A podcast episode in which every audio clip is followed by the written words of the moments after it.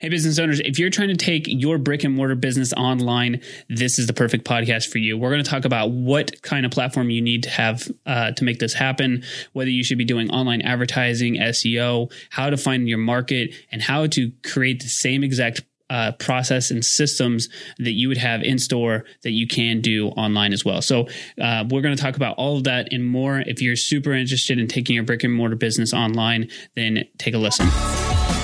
This is the Marketing Natives, providing actionable ways to grow, improve, and succeed in your business.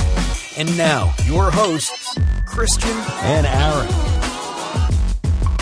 So, I think the number one thing that you need to figure out is your uh, platform, right? That you want to use. Um, choosing an e-commerce platform, it's I mean, it's based on your preference. Um, obviously, we work a lot with Shopify. Um, that's mm-hmm. definitely our bread and butter when it comes to e-commerce. Although Webflow, which is our other platform that we use to build websites, also has uh, some good capabilities in there that they just added last year, and they're just improving every single month.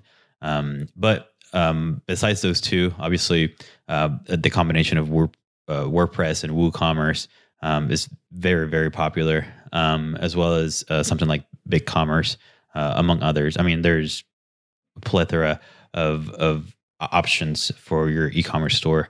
These are probably some of the biggest players out there, um, and probably one of the, the, the ones that you should be looking at um, in terms of um, you know pricing, features, um, how common they are, how popular, and then the amount of um, uh, people in the community that are helping each other and educational material, um, you'll definitely be able to do whatever you want with those platforms. I think that's a good point too. Is that there may be a cheaper alternative out there. There's like Wicked or Iquid or something like that. I don't know. I can't remember exactly. But the point is that like something like a, a WooCommerce or like BigCommerce or Shopify, they're they have communities of people who have ran into the same problems and they're there helping each other. So it's like you may save $10 a month by going with somebody else, but at the end of the day, you're going to spend like hours trying to figure out a problem that nobody else has ran into before. Um, so uh, that is, a, I think that's a good point with inside of point one, which is pick a platform that's going to work for you, but also think about ones that have uh, people have already tested out for you. There's no reason to recreate the wheel on that. So, yeah, I do want to touch um, with, uh, with choosing your platform. You know, once you choose your platform, if if you're wanting to or you're doing this by yourself, then you know when you choose your platform, you're also picking some sort of theme um, to build your store upon. And I don't think we'd necessarily talk or have any points for that. So I just want to throw this in here now. Um, yeah. So something to consider would be a theme. Um, and then after that, it's uh, like figuring out your your payment processing, um, where you know a lot of people are using Stripe, and I think that's definitely something that we would probably recommend um, as far as your payment processing uh, Stripe, or I mean, if you're using Shopify, then Shopify has their own Shopify payments, um, which is also highly recommended. But those are, I guess, some things to consider when you're choosing your platform. Then you're probably picking a theme um, within that platform so you can build your store. Um, and then one of the next big important parts or aspects is your your merchant processing, right? So how are you going to accept payments? Um, so you have to incorporate that into that platform as well.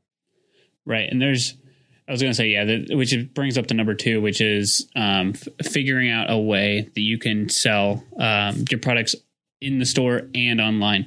There are plenty of uh, options for you to do a POS system. I feel like, uh, I don't know. I get I see three or four different people per week who have different companies that I've never heard of or or didn't hear it before. But you've heard of like Swipe It, maybe Clover, um, Square. Square. So there's there's PayPal has something. There, there's a ton of them out there. But what you should look at is does that processor that does it connect with your online store too? Because the last thing that you want to do if you have a decent amount of inventory is like track if somebody buys something in store, oh dang, I got to hurry up and remove that online because if so, if somebody shops in the middle of the night and they purchase it, now I don't have that product, I can't sell it. So uh, it becomes a problem it, depending on what kind of products that you're selling if you don't have really good inventory management. So we almost suggest that you find a POS system that's going to incorporate or um, integrate rather into the exact same platform that you're going to use online as offline. Uh, the only one that I'm familiar with, and that's just because we've used Shopify a lot more, is that their POS system is like free and it does track inventory for online and for your in store. I'm sure that there are other there are others out there, um, but I'm not aware of those. Maybe Christian knows. Um, but that's I think that's just an added feature because one of the things that was an issue with one of our clients was that they were like, "Hey, we got to barcode everything, and then we have to have like, I think she had like two separate rooms before she got the POS from Shopify." And she's like, "This is my online store, and this is my in-store uh, options." And then she's like, "Do I just not tell the people in store that I have these options on that I have these options when they want to sell it? Like, do I lose a sale because I put things in two different rooms versus the same inventory management?" So that's a big piece you need to figure out. Um, how you're going to track those purchases in your in your um I don't know the the process for that. Right, and I think that's why Shopify is, is, such a such a good platform. It's because you can integrate both of those. You can integrate the POS and you can integrate your your online, um, as well as you know you have your online, which I'm saying online referring to the website, but within the online you can also have inventory on Facebook, on Instagram, and sell on these other platforms as well, right inside of Shopify. So I think that's why Shopify is so powerful, is because you have this central location where you can have all your products in there and then uh, sort of distribute them to these channels, right? So you have your POS channel, you have your online store channel, you have your Facebook channel. Um, and you're just able to sort of yeah distribute your products um, in that sense and that's something that also you need to determine is you know do you want to offer your whole catalog online or vice versa, or on your mm-hmm. on your brick and mortar store. Um, those are all decisions that you will have to make. Um, and also on top of that, um, uh, something that you may not have to worry about when you have your brick and mortar store, but it's categorizing your products, right? And how yes. how your your your your customers actually shop. So let's say that your customers um, they actually are always looking for brands, right? They go in the store and they're always asking for, I need, I need your, your Miss Me jeans or whatever. Um, okay, the Miss Me's are in this section over here at the store. So that means that more than likely they're probably going to shop somewhat similar to how they shop in your store. So you might want to categorize Miss Me's as a uh, category. So that means that on your navigation and your store, you should have brands, right? And then the drop mm-hmm. down of all your brands. So your audience can find those items a lot easier. Yeah. Cause if you think about it, like what Christian's saying is, you technically categorize your stuff in the store. It's just like layout and design versus like on a website. And we'll talk about this a little bit later, but um, how to get that experience online as you do uh, offline because it, it is it's a, definitely something to navigate, but that is something I, I think very important to realize is that you need to try to match as much as possible how people are going to shop. So, you know, stealing ideas from bigger retailers like H&M or Macy's or somebody may be a pretty good idea too. Mm-hmm.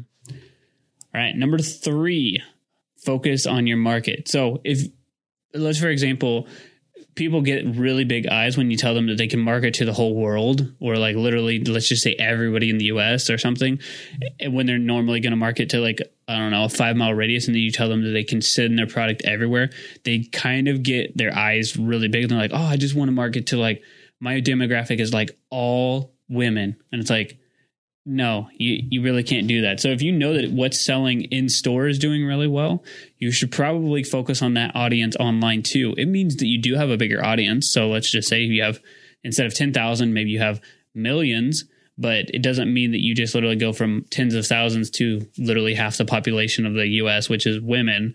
Um, it doesn't work that way. So you should really focus on, hey, older women love my product or younger moms love my product whatever it is like you should still have that feel and that vibe to sell to those people online too um, because it's a crowded space online just as much as it is uh, in retail. So that's a i think a common misconception. Yeah absolutely. Um, I, I can definitely see how you know people think like, oh, I have the internet, and the internet it just opens these doors, you know, to do everything and anything, and that's probably the opposite strategy that well, we're definitely yeah. telling you to do, um, which you will do better off by concentrating on this niche market. And then in the long run, and when you start advertising, um, it's going to help you tremendously with your messaging, right? You're, you're going to have a more concise, more precise message uh, to a very niche audience um, instead of just trying to, you know, what is the, the phrase? Throw darts at a.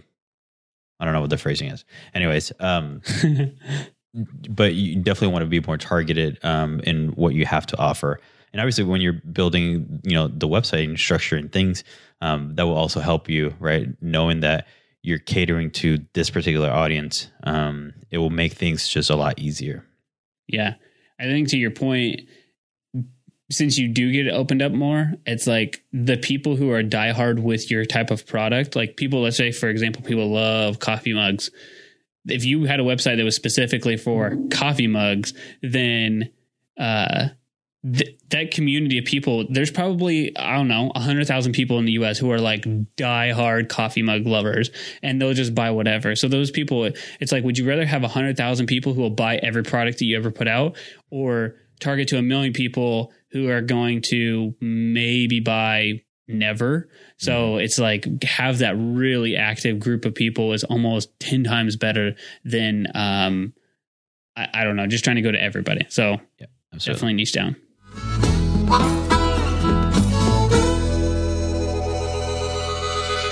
All right, so this is the part where we talk a little bit about us and really what I want to talk to you about is our website calculator. If everything that we're saying in this episode makes sense to you and it's something that you want to accomplish even in the next month, that's something that we can help you with. Now, if you're wondering, mm, I don't know if I can afford uh, to have someone build and structure and deal with all this, um, then we've created a simple website cost calculator. All you have to do is input some information about your business and what you plan to sell in your store, and we'll spit out it will spit out a number and we'll give you a ballpark number of how much it will cost us to create that website for you. Um, this website calculator takes into account um, a lot of different factors. It has about 14 questions, I believe, and it just it's again it gives you a ballpark number so you can kind of get started at least with how much something like this would cost. Um, i know in this episode we're kind of talking about some sort of uh, top level things. It's not very you know you need to go to this website and sign up for this. Um, so obviously there is a lot more steps to you know taking your brick and mortar online and we can definitely help you from a to z uh, during this process. All you have to do is go to calculator.bitbranding.co and uh, fill out the questionnaire in there. It's again, it's about 14 questions. It will spit out a number, and then we'll follow up with you um, to see if you want to follow through um, and work with us. Awesome. And we're back. And just so you know, uh, Christian also added this on our website. So if that was hard for you to go to, just go to bitbranding.co and under our resources tab, we have it there as well. So super other convenient way for you to go and find it. Yeah, I forgot to put that in there. yeah.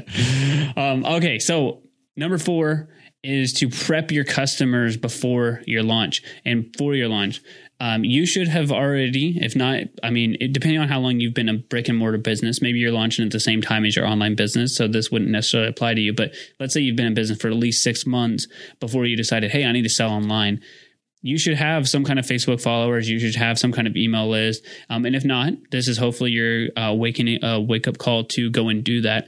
But just keep them updated. Like like, hey, you love coming into our store, but it's raining outside and you don't want to come out.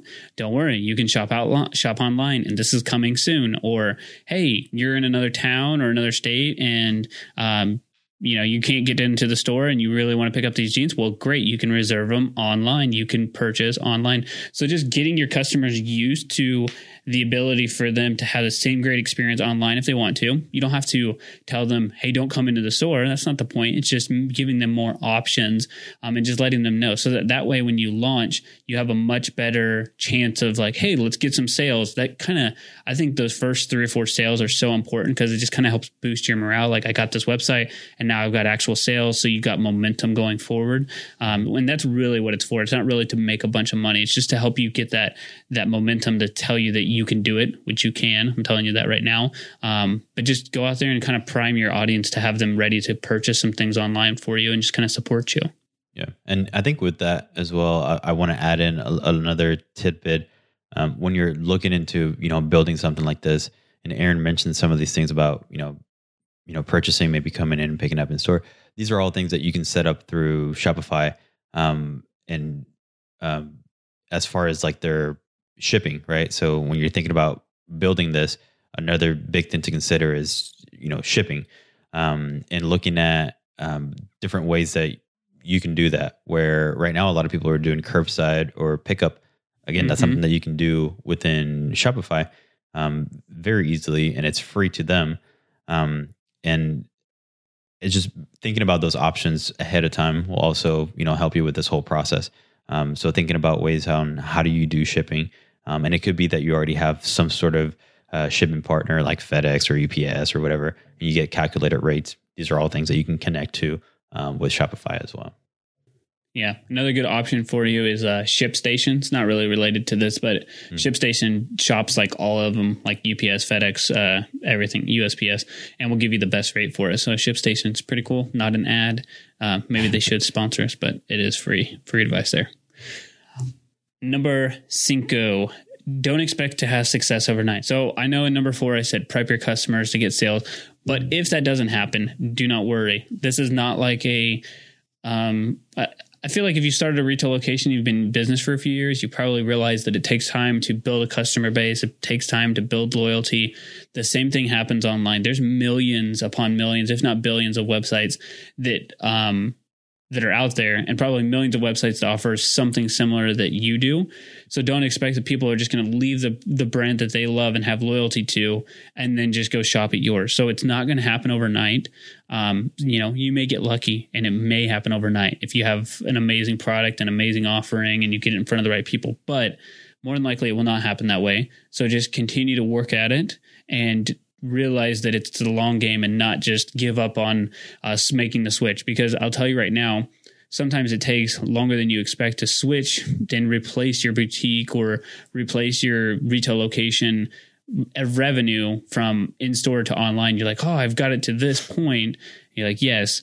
But eventually, online should be able to. If I do believe that it could surpass what you're doing in the retail location, it's just going to take time. You got to put in that effort to do it.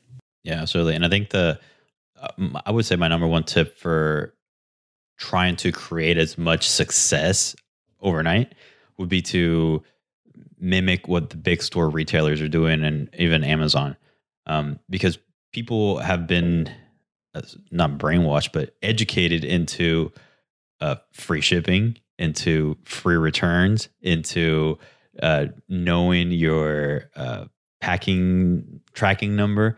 Um, so all these little things that kind of take for granted from the big stores and Amazon are little things that you should also incorporate, you know, within your store, um, because it will make the the user experience and your customer experience just that much better, right? They're gonna look feel at you. professional too, right? Yeah, yeah, exactly. They're gonna look at you like, okay, you know exactly what you're doing. You actually have all these details, um, you know, packed down, and, and I I know where my my package is. I know the communication is there, and I think that's key in order to to do that. I feel like a lot of stores early on, um, maybe they don't have the money to spend on you know adding these things. Um, but I think in the long run, especially starting out, um, it helps you stand out from from everyone else in smaller stores who may not have the infrastructure or the knowledge of doing something like that.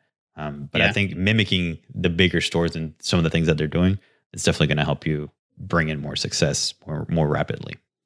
Yeah, absolutely. You got to yeah adapt to the people who have already been accustomed to the way they shop online. Mhm. You try to make them do something different. It's like that friction, and they're like, "Oh, I don't like this." So yeah, then they well, I mean, away. just just stripping like even the tracking number. That's something that we take for granted, but a lot of you know smaller shops online they don't offer that, right? They don't offer a, a, a, a for you to track your package and all this stuff.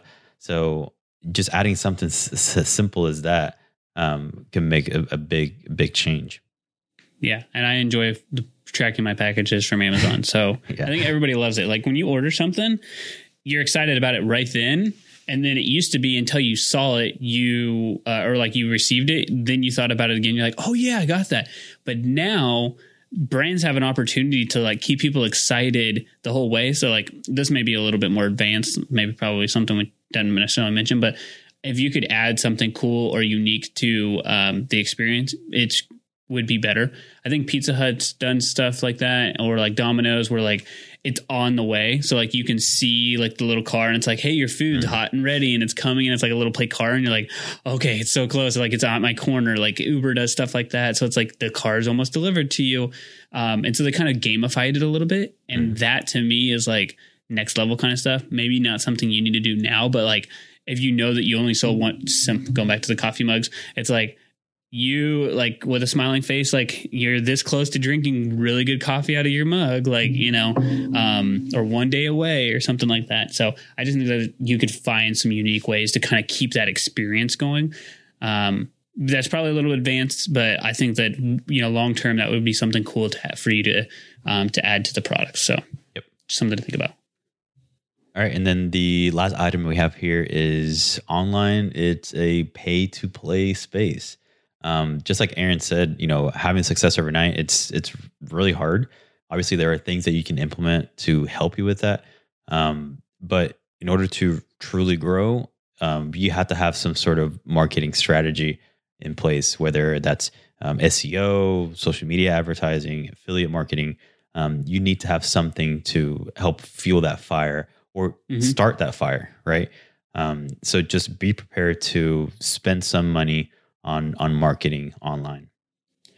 Yeah, and it's you know right now anyway it's really really inexpensive for you to run like facebook or instagram ads but another option is for you like if you're a clothing store like look at influencers look at affiliates um, if you are um, let's just say i don't know not a retail again you're going back to the coffee mug or whatever if somebody is looking for like tea or coffee mugs or something like that you should probably focus on SEO. If you could be the top of Google or on the first page, that's a bunch of free traffic that you'll get. I mean, afterwards, you do have to pay for SEO um, if you don't do it yourself. But then once you've done it, uh, you put in that work, then it lasts forever um, or until somebody knocks you off. So it's like a long term strategy there. But um, I just tell you that just setting up the website and then just thinking that it's going to just generate traffic over time, uh, it will, but not at the magnitude or at the level that you would. Now, if you built a website in early 2000 and you just put on there like, you know, I sell mugs or I sell tea, uh, you probably could have ranked and you probably have, would have got a lot of business because there's not as much. But now there's more competition, so you got to focus on a way to to drive customers to to your spot. Um, so don't. Um, what I was going to say, don't don't overthink it, but also make sure that this is part of your strategy. And these are these tips here, these six things. These are what um, should be going on. Like you shouldn't just do them in order. We didn't put them necessarily like there are some of them that have to happen first, like picking your platform, but they're not necessarily in specific order saying wait till you get to step one to get to step two to step three. It's more of like use the six of them to kind of mold your strategy uh, to help take your brick and mortar business online. All right. Thank you guys so much for listening to this. If you are a brick and mortar business and you're like, how the heck do I get this to go online? Please go over to bitbranding.co, shoot us a, an email. Do you want to start a new project? We'll at least give you um, some more information about it. And if you're super serious and you'd like a 45 minute strategy session about how to take this online, it's completely free. Go to apply.bitbranding.co. You'll fill, um, you'll pick a time that works for you and then fill out a questionnaire that just answers some few things to help us learn more about your business. And then we'll sit down with you and well or virtually more more than likely um, do something like maybe zoom and we will cover uh, how to take the right steps to set up the strategy you need to make sure that your business is able to make a smooth transition from brick and mortar to online. So and if you've been listening um, uh, rather, if this has been your first time listening, make sure you hit that subscribe button. We put out new episodes every single week. And if you are a um, longtime listener and you're like, hey, dang, I have a brick and mortar location or I have um, a business that could really benefit from this episode and I got a lot of value out of this, please go over to Apple Podcasts and leave us an honest rating and review. It helps us grow. Apple iTunes, Apple Podcast loves it and it reaches more people and helps us create better podcast episodes for you guys. So uh, make sure you go over there and leave us that honest rating and review. And we will talk to you guys next week. The Marketing Natives Podcast is a production of Bit Branding.